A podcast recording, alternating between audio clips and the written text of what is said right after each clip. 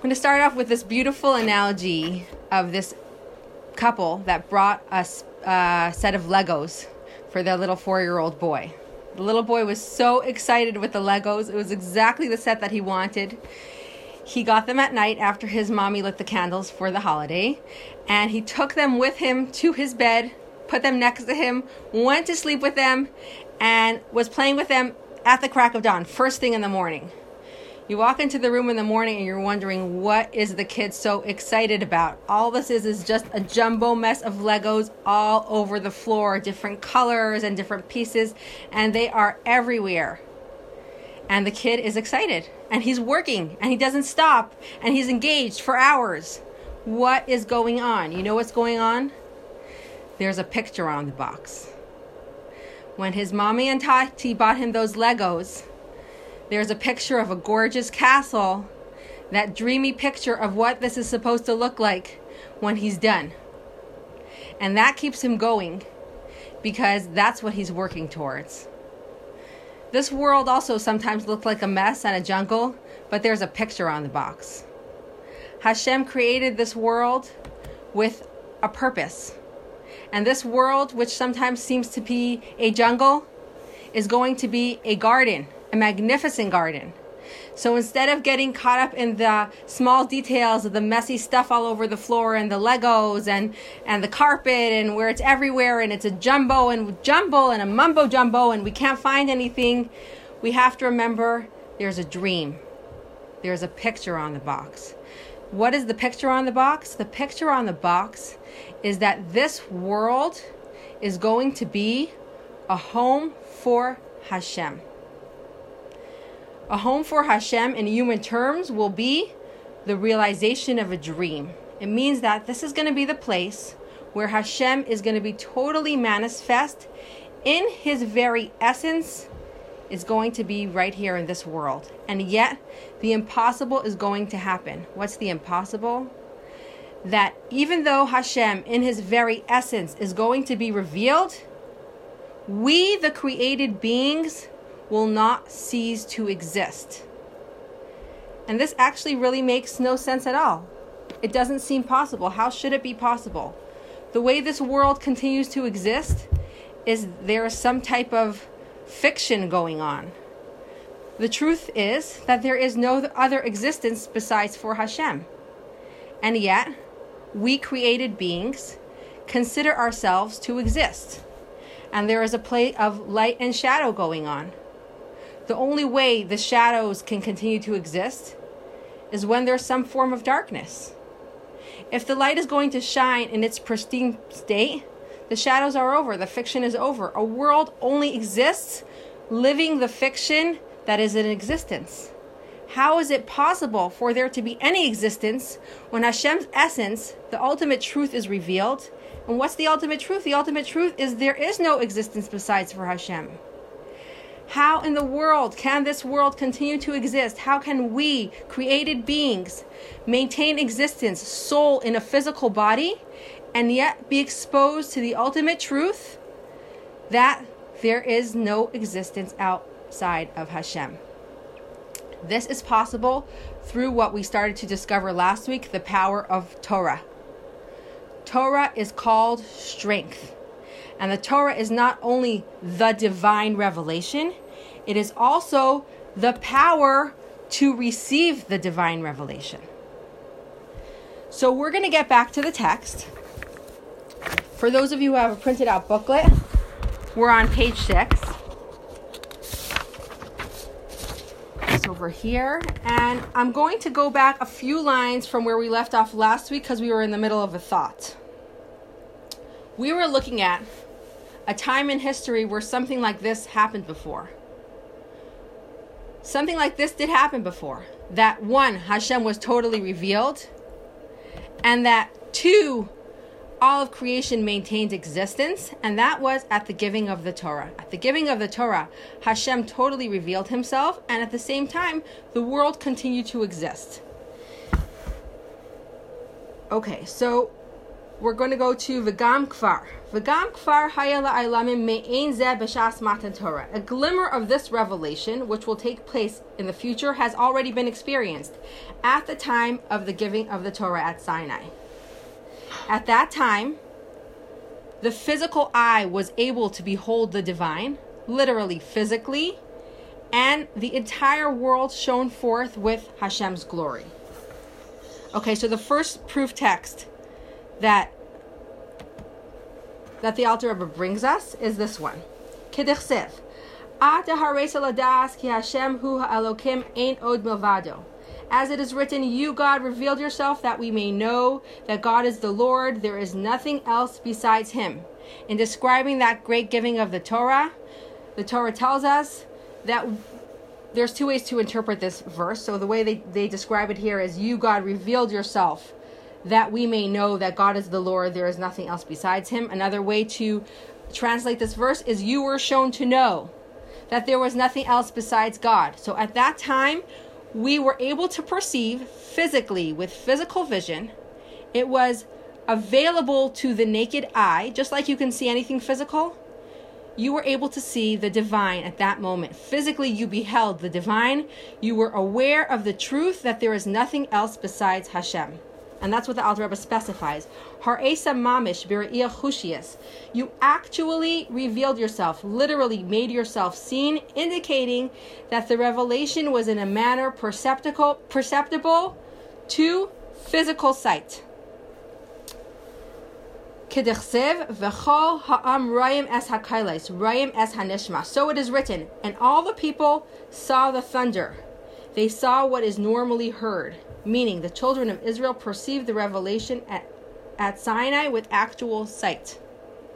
So on that verse where it says Amraim that the entire people saw the thunder or the voices actually, Rashi explains based on the Talmud that they saw what is normally heard, something that is not a normal experience. Usually you see what's visible, you hear what's audible. That revelation at Sinai was so all pervasive. It was available to every single sensory modality that you were able to receive it in. And therefore, things that were normally heard were also seen at that time. There were no boundaries. This was an all pervading divine revelation. And it pervaded all of reality and every single space and every single sensory modality. Ukapirshu Razal, I'm sorry, let me go back. Upirshu Razal, Mistaklim Mizrach V'Shemin Es Hadibur Yaitse Anechi Chule. As our rabbis explained, they looked eastward and heard the divine speech issuing forth, saying, I am God, your Lord. And so too, turning toward the four points of the compass and above and below, they heard the words coming from every direction. So if you look at the verse from the Torah, it's speaking about Hashem's voice. And speaking about Hashem's voice, it should have described his voice as being kol, the voice. That's not how the Torah describes his voice. It describes it as kolot, the voices. And from this we learn that Hashem's voice seemed like voices because it was coming from every which direction, from six points of the compass, from north to south, east to west, above and below. His voice was everywhere. The lace asar de la mine imhain chule. As is explained also in Tikkun Zohar, there was no place from which he did not speak to them. So commenting on that verse, following Alta Haresa, it says, Min Hashemayim Hishmiacha es reka, that from the heavens he made his voice heard to you in order to instruct you.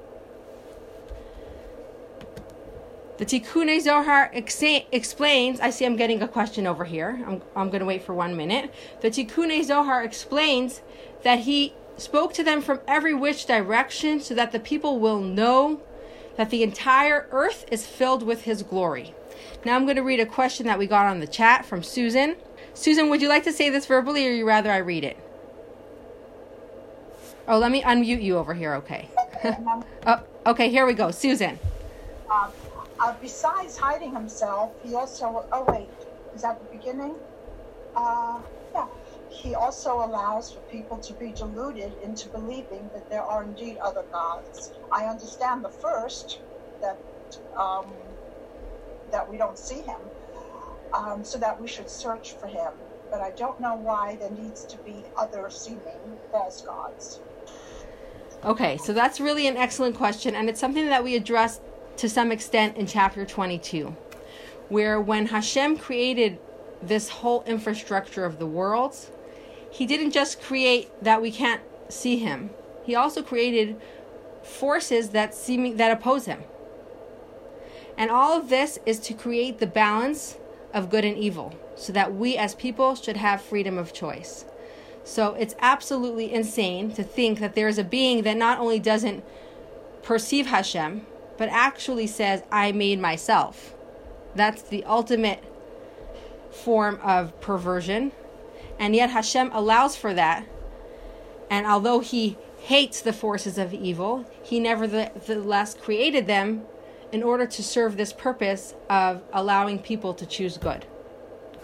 Does that answer the question? Okay. Okay, so uh, Tikkun Zohar explained there was no place from which he did not speak to them. At that time, it was so apparent that the, the entire world is filled with Hashem's glory. There is no place devoid of him. So now the Alter explains why was there such total exposure at the time of the giving of the Torah? What caused that there should be this total revelation that Hashem, in His very essence, is revealed?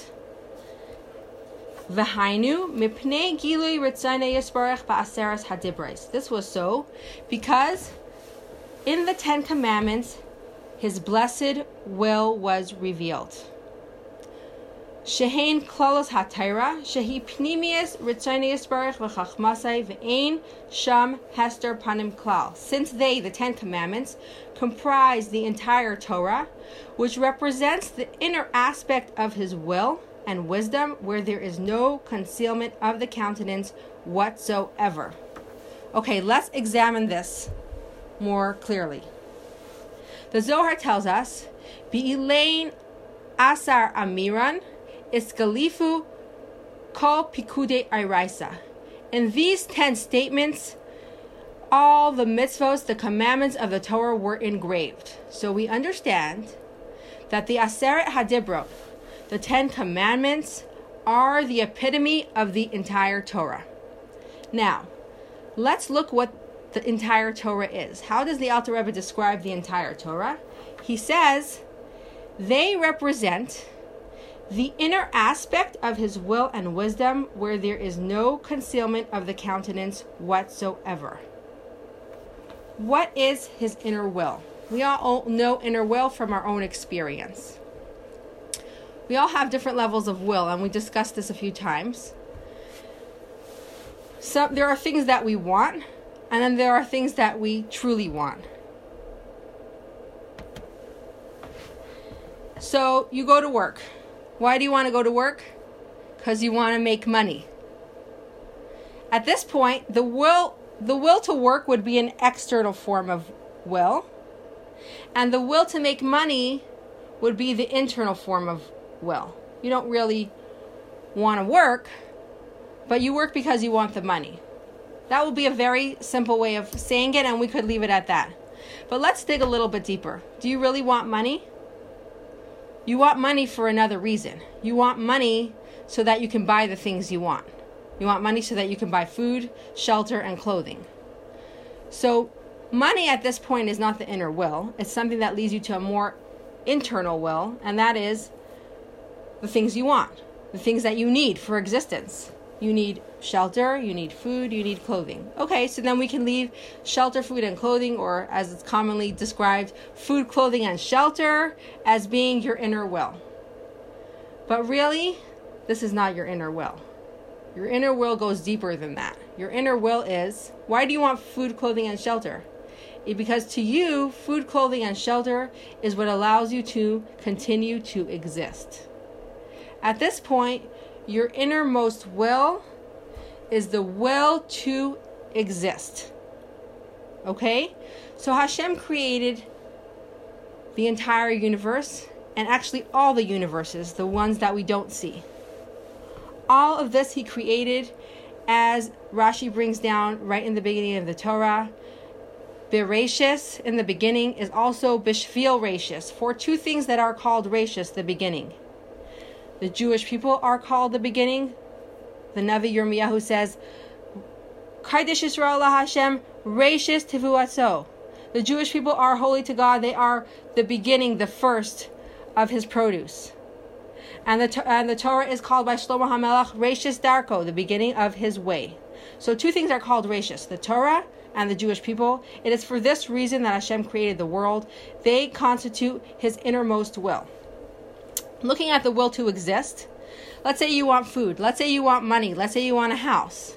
All of those things that you want are something external to yourself. The will to exist is not external to you. The will to exist is you in your deepest place. The Torah is Hashem's innermost will. It is Him in His deepest place. And that is why, when Hashem gave us the Torah, there was such an utter revelation of His essence in the world. Because at that moment, in giving us the Torah, He gave us Himself. He gave us His essence. When His essence is revealed, there are no barriers. There is no darkness. There are no shadows. There was no echo. When Hashem gave the Torah, there was no echo because an echo is a voice bouncing off of a surface. At that moment, his voice permeated and pervaded everything. So, this is what happened at Matan Torah. Hashem revealed himself. He was so perceptible, even to the fleshly eye, and he was shining from every which corner and every which space. There was no space in this world from which he did not shine forth. In continuing to describe the Torah, the Alter Rebbe says like this: Kimaisha Imrim, ki be'or panacha nasata lanu teras chayim. As we say in our prayers, for in the light of your countenance you gave us a Torah of life. The Torah represents the light of his countenance, meaning the inner light of godliness. When this light was revealed through the uttering of the Ten Commandments, the entire world experienced a revelation of godliness. Now look at the act of giving. Every time you give something, it's a form of connection. There's a connection between the giver and the receiver. The act of giving is an act of connection, it's an act of relationship, it's an act of revelation. There's different ways of giving something. There's a way in giving something in which the connection is very, very minimal, almost non existent. And that is, as we learned earlier in Tanya, giving in a way that somebody throws something over his shoulder to his enemy. That is giving where there's no interest involved. The person who receives is not even seeing the face of the giver, and yet he's receiving. So, in this act of giving, there's minimal connection and very, very minimal revelation of the giver. But then take it to the opposite extreme somebody who gives willingly with love. A person who gives willingly with love, their face is shining. And when they give, they give a revelation of their essence. It's an intimate connection. Every act of giving is a connection. Giving willingly and with a shining, smiling face is an intimate connection. And that's how Hashem gave us the Torah. We say in the prayers, Ki be'or panecha nasata lanu chayim. For in the light of your countenance you gave us a Torah of light. You gave, uh, you gave us a Torah of life. You gave us a Torah with a shining face. You revealed your inner self to us when you gave us the Torah. It was an intimate connection. You gave with your fullest heart, with your truest, deepest self. That was the act of giving of the Torah.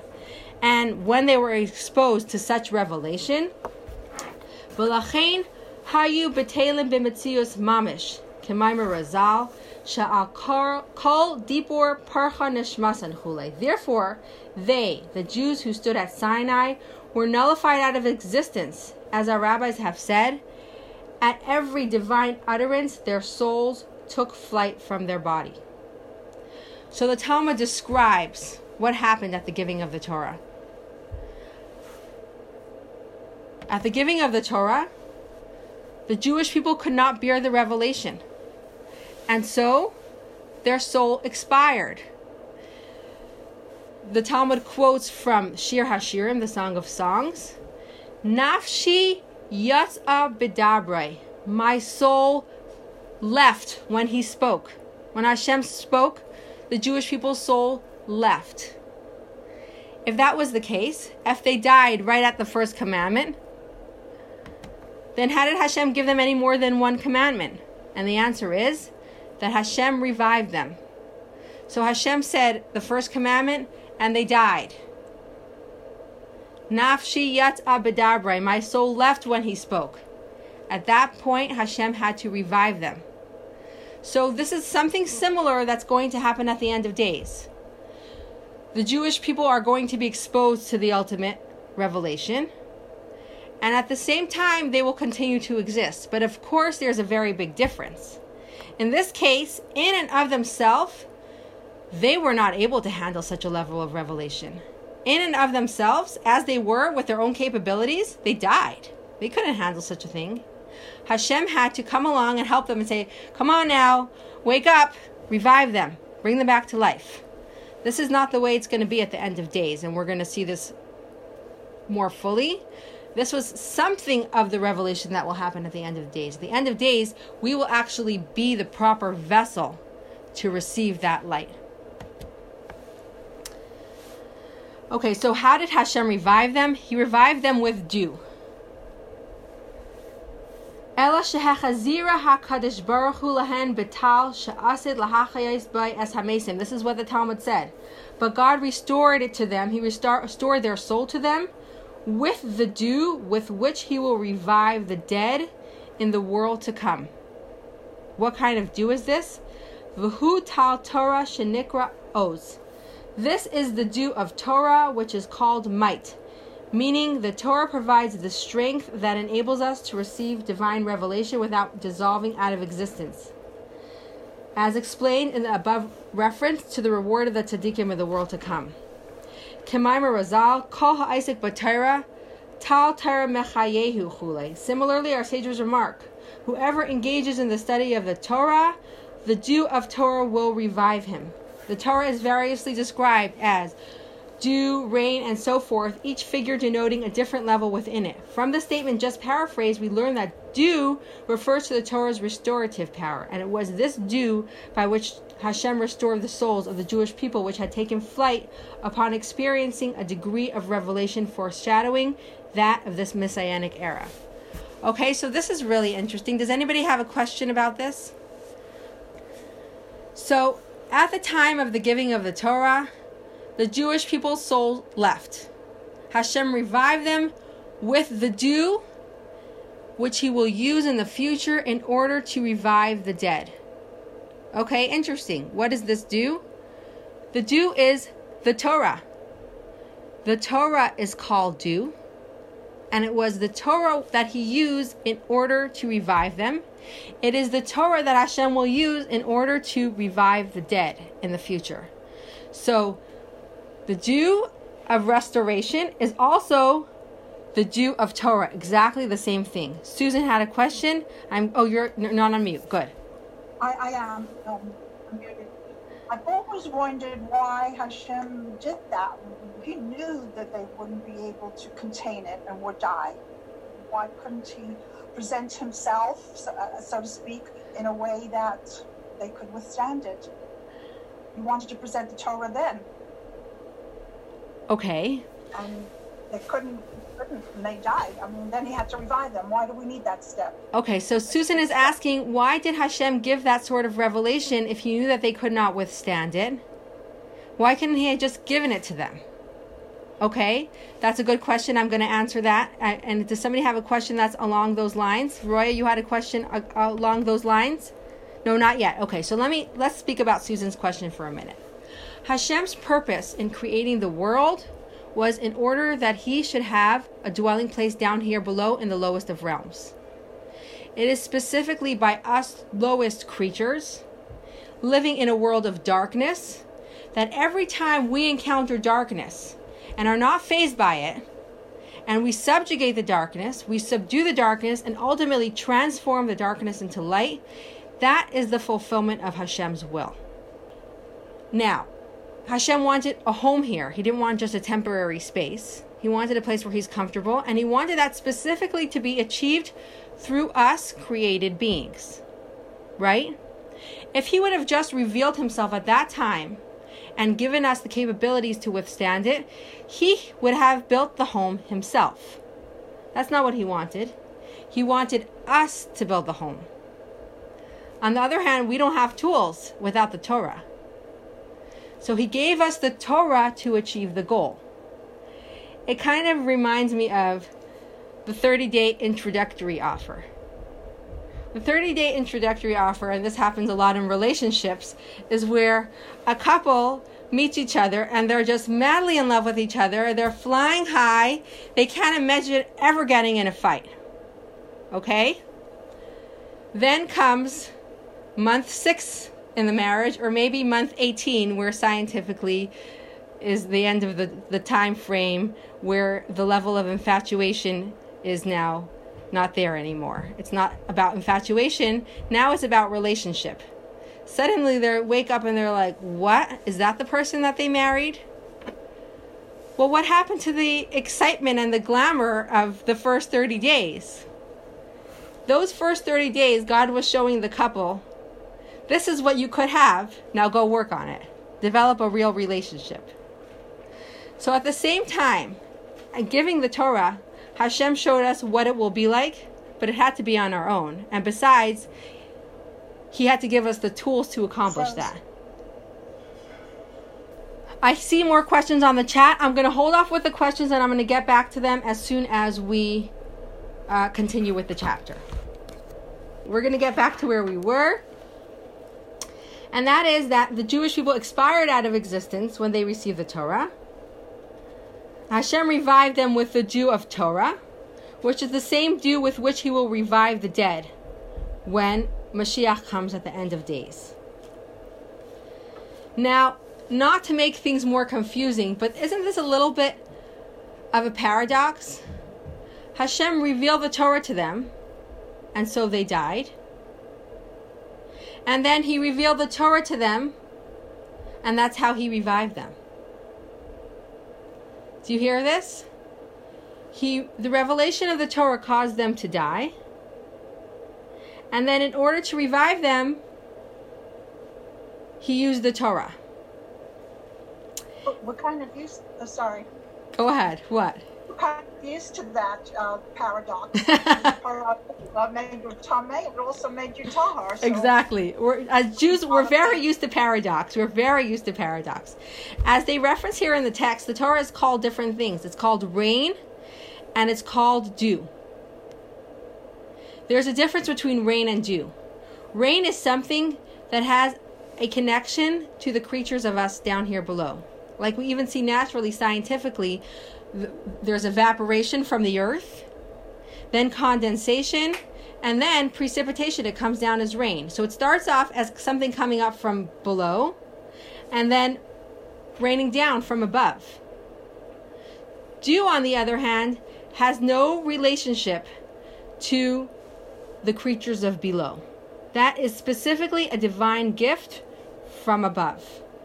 So when Hashem revealed his essence through the Torah, at the giving of the Torah, he revealed his essence on the level of rain, which is extremely, which is Torah. It's his essence, and it's his infinite essence. It did not allow for the existence of the creatures, and they died. In order to revive the Jewish people, he revealed his essence in the ultimate sense as dew. That level is so infinite and so boundless that it allows for paradox that his essence was able to shine, and yet the created beings were able to maintain existence. Okay, so let's wrap up what we said until now, and then we'll move into the next section. We said that a glimmer of this revelation that will happen at the end of days happened at the giving of the Torah. At that time, Hashem revealed his inner essence, which is his inner will in the Torah. And although the Jewish people per se, in and of themselves, were not able to continue to exist because it's impossible to exist with that level of revelation, they died. Yet Hashem revived them, and so they continued to exist, and He revived them through Torah. This Torah, this dew of resurrection, is the same dew with which He will resurrect the dead in the future to come, at the time of Mashiach. Okay, so then what happened? The Jewish people sinned afterwards. How were they even able to sin? And we addressed this question briefly last time, and that is they were able to sin because they didn't achieve the refinement. They weren't on a level to receive that type of divine revelation. How they were themselves, they were not able to receive such revelation. The re- revelation was a gift from above. But they, as physical vessels, were not able to receive the Torah. And although the Talmud tells us Pascha Zuha Masan, their contamination ceased at that time, the giving of the Torah, their impurity left them. It was only in a manner of slumber. It kind of went to sleep, but it was able to be reawoken, and it was. They sinned.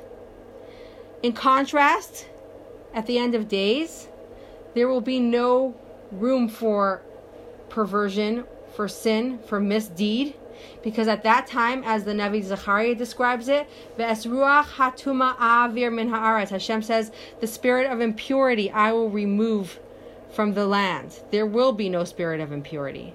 So the revelation at Sinai was a mini revelation of what will be in the time to come. At that time, their contamination ceased, but only in a form of slumber. Ultimately, when the contamination ceases, it's going to be forever. Okay. She'achar kach garam hachet v'nisgashmu heim v'ha'ilam ad es case hayamin. Wait, one more thing I want to say. If Hashem's essence was totally revealed in the Torah at that time of revelation at Sinai, what happened now? Right now, when Hashem gave us the Torah, Hashem revealed his essence specifically in this world. In this world, he was utterly and totally revealed. In the higher worlds, they did not have a revelation of his essence. Now, we have his essence in the Torah, and yet we don't perceive it. The higher worlds perceive the divine, but they don't have his essence even though we do not perceive his essence, still in this world, his we do have his essence. We don't perceive it. When he gave us his essence in the Torah, we still have it. We still have Hashem's essence in the Torah. The only difference is pre sin and post sin. Pre sin, we were able to perceive his essence. Now that we sinned, we are no longer able to perceive his essence as it is in the Torah. But essentially, we have it. We have his essence as it is in the Torah. Rak she'achar garam hachet v'nisgashmu heim v'ha'ilam ad eis kate hayamin. But afterwards, after the Torah was given, their sin caused both them and the world to become gross again, until the end of days, when God's right hand, yamin, meaning both days and right, meaning his power, will be revealed.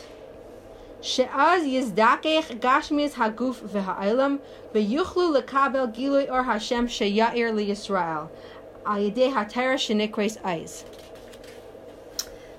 the dross of the body and of the world will become purified, and they will be able to receive the revelation of God's light that will shine forth over Israel by means of the Torah, which is called might. So at that time, at the end of days, the dross, the contamination of the world will be purified. The world will be a proper vessel, and we will be able to receive Hashem's light that will shine forth over the whole world. And the, the Alter Rebbe is specific in saying that the physicality of the body and of the world will be able to receive Hashem's light. Because a person might think, nowadays, not only can't our body perceive the divine, but even our divine soul has some type of veiling that it cannot perceive Hashem's truest essence. So a person might think that at the end of days, Hashem's light will be perceived completely and fully by the divine soul, but not by the body, not by the physicality of the world. That is not the case. The case is that ultimately, at the end of days, Hashem's purest light will be perceived even by the body, not just by the divine soul. Second, let me just mute all. Now, we had some type of experience like that in the past. And that is in describing the Holy Ark, the Ark of Covenant, the Aron, our sages tell us like this Makom Aron Eno Min Hamida. That means that the place of the Ark of Covenant took up no space. The craziest thing. If you would walk into the Holy of Holies, which was 20 cubits by 20 cubits, measure wall to wall, you would get 20 cubits. If you would measure from one end of the ark to one wall, you would get 10 cubits. If you would measure the end of the other wall of the ark to the other wall, you would get 10 cubits. And yet the ark itself measured two and a half cubits by one and a half cubits. How is it possible that it measured 10 from one end, 10 from the other end, and from wall to wall it was 20 cubits? We had some type of revelation in the Holy Temple where it was physical and yet it took up no physical space. This is something that's going to happen at the end of days, where physicality is going to exist. It's going to have dimension. And yet, physicality itself is going to attest that there is a divine being, a divine essence that brings everything else and everybody into being.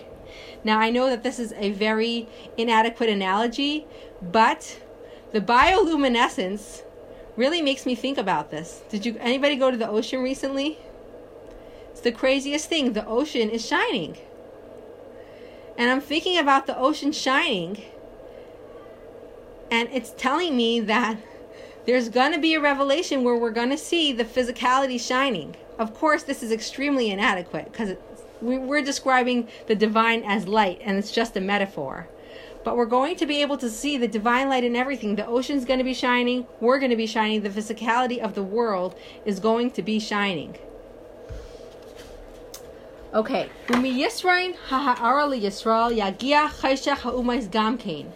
Through the superabundance of light which will shine upon the Jewish people, the darkness of the nations will also be lit up.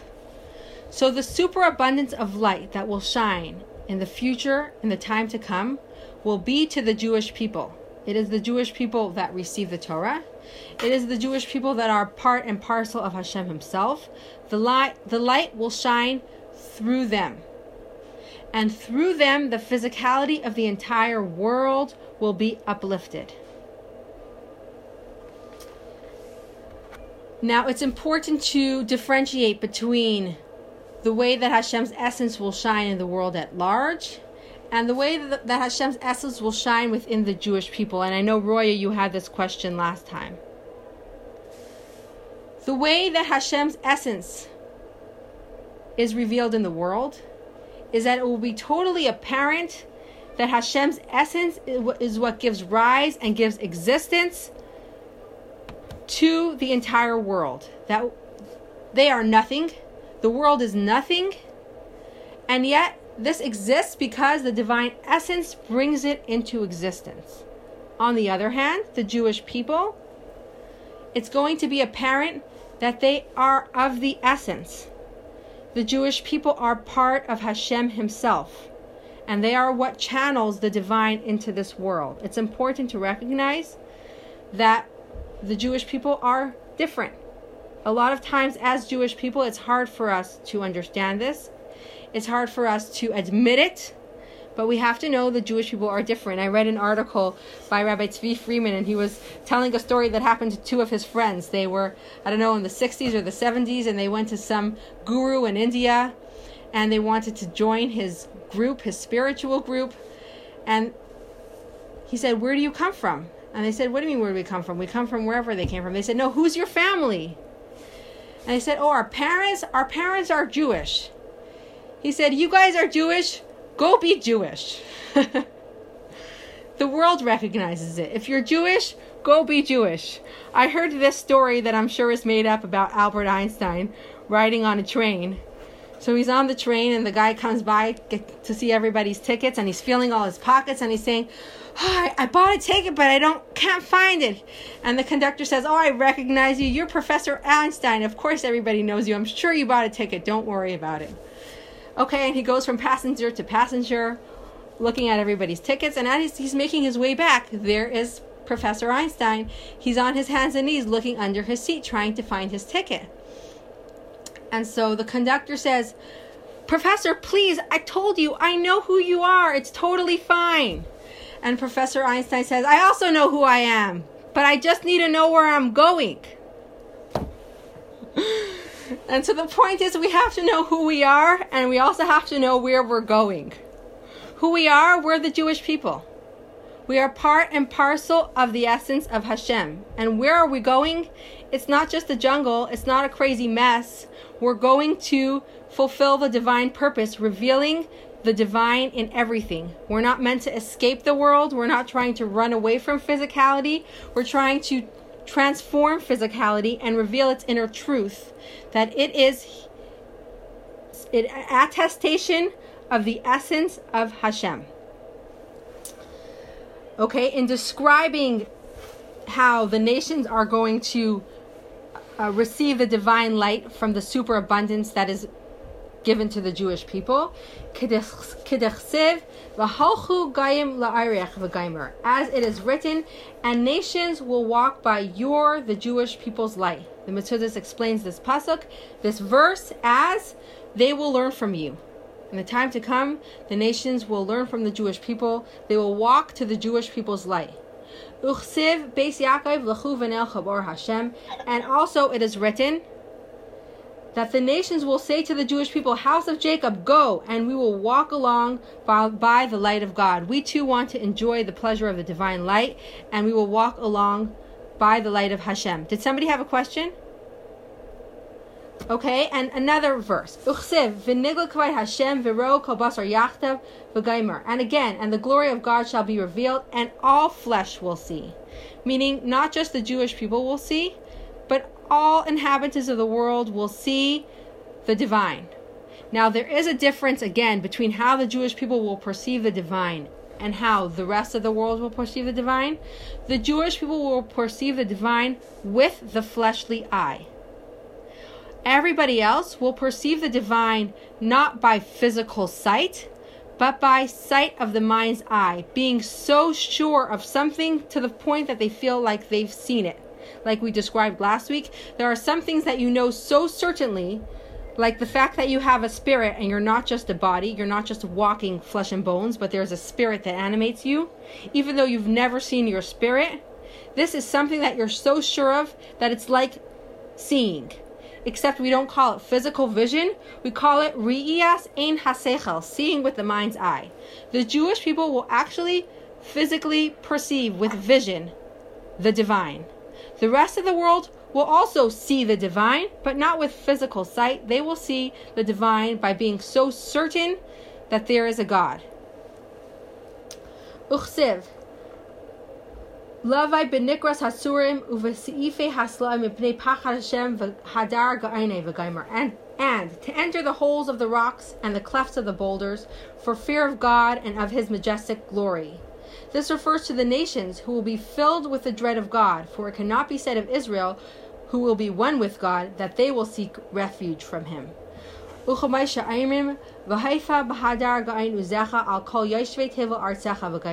do we pray, appear in the majestic splendor of your might to all the inhabitants of the world, including the other nations. Thus we see that in the messianic era, godliness will be revealed to all the nations of the world, and in this state lies the fulfillment of the purpose for which this world was created. Maimonides too describes at the end of time, the, the messianic era, that everybody is going to be studying about God. It's not just going to be the Jewish people, it's going to be a condition of the entire world that everybody is going to perceive Hashem and know Hashem. And Velai, how, how the Rambam puts it is Velai Ya'esa Kol Ha'olam Ela Lada'as Es Hashem Bovad. The entire occupation of the entire world will be nothing other than to know God. Now, a story that illustrates something of realizing the divine in everything is a story of the great Hasidic master Rabbi Menachem Mendel of Vitebsk. He was a senior colleague of the author of the Tanya, and he, the author of the Tanya actually looked up to him as a teacher. And what, he moved to Israel, and the Alter Rebbe used to send money to him and to his students and help them live in the land of Israel. Was in a state of extreme poverty. Many years after settling into the land of Israel, he suddenly made a celebration and he called all his students for a special Su'udas mitzvah, a mitzvah celebration. And during the celebrations, his students asked him, Master, what is this celebration about? And he said, Let me tell you, when I was a little boy, I longed to live in the land of Israel. And every time an emissary from the land of Israel would come, I used to ask them all about Israel. And they would tell me about Jerusalem, about Tzfat, about the Kotel, and everything that they would describe to me after they finished, I would say, Is there no more? Is there anything else? And finally, one emissary said to me, Listen, I see that you long to know the secret of the Holy Land. It's not just about Tzfat, it's not just about Jerusalem, it's not just about the Kotel. When you move to Israel and you realize that holiness is in every single blade of grass and every single stone you will know that you arrived. And Rabbi Menachem Mendel turned to his students and he said, Today I was davening, I was praying on the hills below Tzfat. And suddenly I perceived how every single blade of grass, how every single stone is full of holiness. So today I have truly arrived. And that's going to be in the time to come where we're going to see the divine, not just in everything spiritual that we know to be holy, but every single blade of grass and every single stone is going to announce God. So that's the end of this chapter. And I'm going to sum up the entirety of the chapter, and that is Hashem created this world because he had a desire. The divine desire is that he should have a dwelling place in the lowest of realms. The lowest of realms is clearly in this world where there is a doubled and redoubled darkness, so much that not only don't we perceive the divine, but as Susan said, there are even beings who consider themselves gods or others consider them gods, meaning contradict the divine being. And yet, in this lowest of realms is where Hashem wanted us to recognize Him, to subdue the darkness, and to transform it into light. And ultimately, when this happens, Hashem's going to be totally at home here in His very essence. He's going to be so manifest that he's not going to hide himself anymore with any garment or concealment. Really, what should happen is we should cease to be. It's impossible to be alive, to maintain existence at the exposure of the divine truth, that there is no other existence besides for Hashem. And yet, we are going to maintain existence. We will not expire. How is that possible? How will we be able to maintain existence in face of the divine truth? This is with the power of Torah, which is called Oz, strength. In giving us the Torah, Hashem revealed his inner essence to us. He gave us a revelation, and in giving us that revelation, he gave us the power to bear that revelation.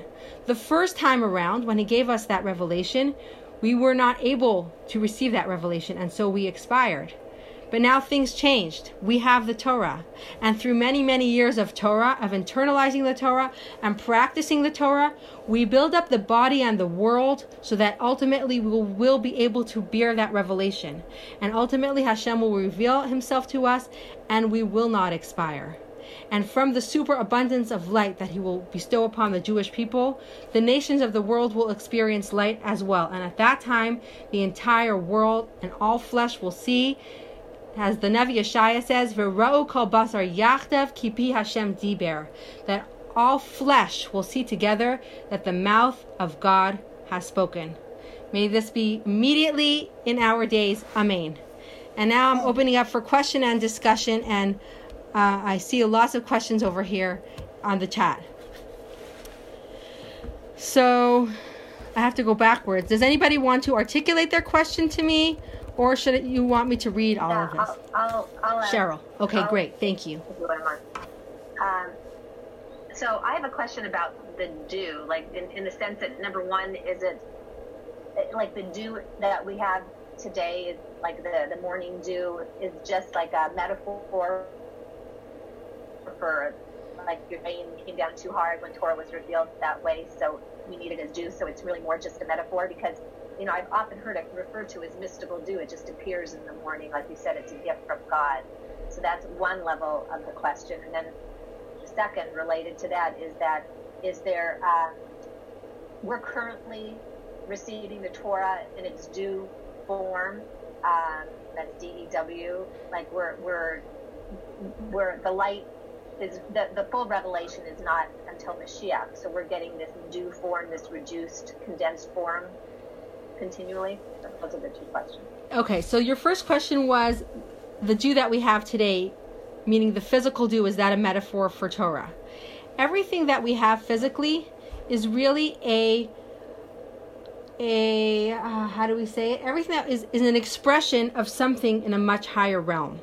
So, for example, water, its source is chesed, kindness, and as it expresses itself in this world as physical water, is a physical manifestation of kindness. Dew is a physical manifestation of something much higher. And what is dew in its much higher form? Dew is a divine revelation that is so sub- sublime, so unique, so transcendent that it has nothing to do with the created beings. Created beings cannot make any mark or any dent on this level. This level is divine manifestation that is completely a gift from above with nothing from the below in form of contribution. And yes, the Torah that we have today is dew. And the sages have a lot of sayings about for example, anybody who does not study Torah will not have the will not have strength to face adversary because Torah is strength, Torah is dew. The Torah that we we got then at Sinai, I don't. Oh, there you are, Cheryl. The, the Torah that we got at Sinai is dew, and although we don't perceive its strength right now when we study it, we are taking in the fortification without perceiving what we're even taking in. Does that answer the question? Okay, great. Thank you. Anybody else? Roya we keep talking about Torah is the inner will and inner wisdom of God. But then we also say that his desire in creating this world was to have a place to live in this lower world. So, isn't that his inner desire to live here? Not that the inner desire is the Torah. Torah could be uh, a, an avenue from us to make his inner desire happen. Okay, so the des- Hashem's desire in creating the world is a desire, is an expression of not the way we say that the Torah is His will, equivalent to desire. It's a desire. It's something that is outside of our realm of existence. It's not something that we can relate to. We just know that the desire is what, as if, propelled him to create a world. Okay. Now, when we say that the Torah is Hashem's inner will, we have to. It's a different frame where it's not. We're not using the same word desire. When we say the Torah is Hashem's inner will, we're saying that this is an expression of Hashem himself. Hashem's very essence is in the Torah. In giving us the Torah, he gave us himself. And you're saying, isn't the Torah a way to reach him? Yes, that's true. In giving us the Torah, he gave us himself. And through giving us this divine connection, he gave us a path in which to connect with him. Hashem is infinite. He is beyond infinite. He's beyond infinite and finite.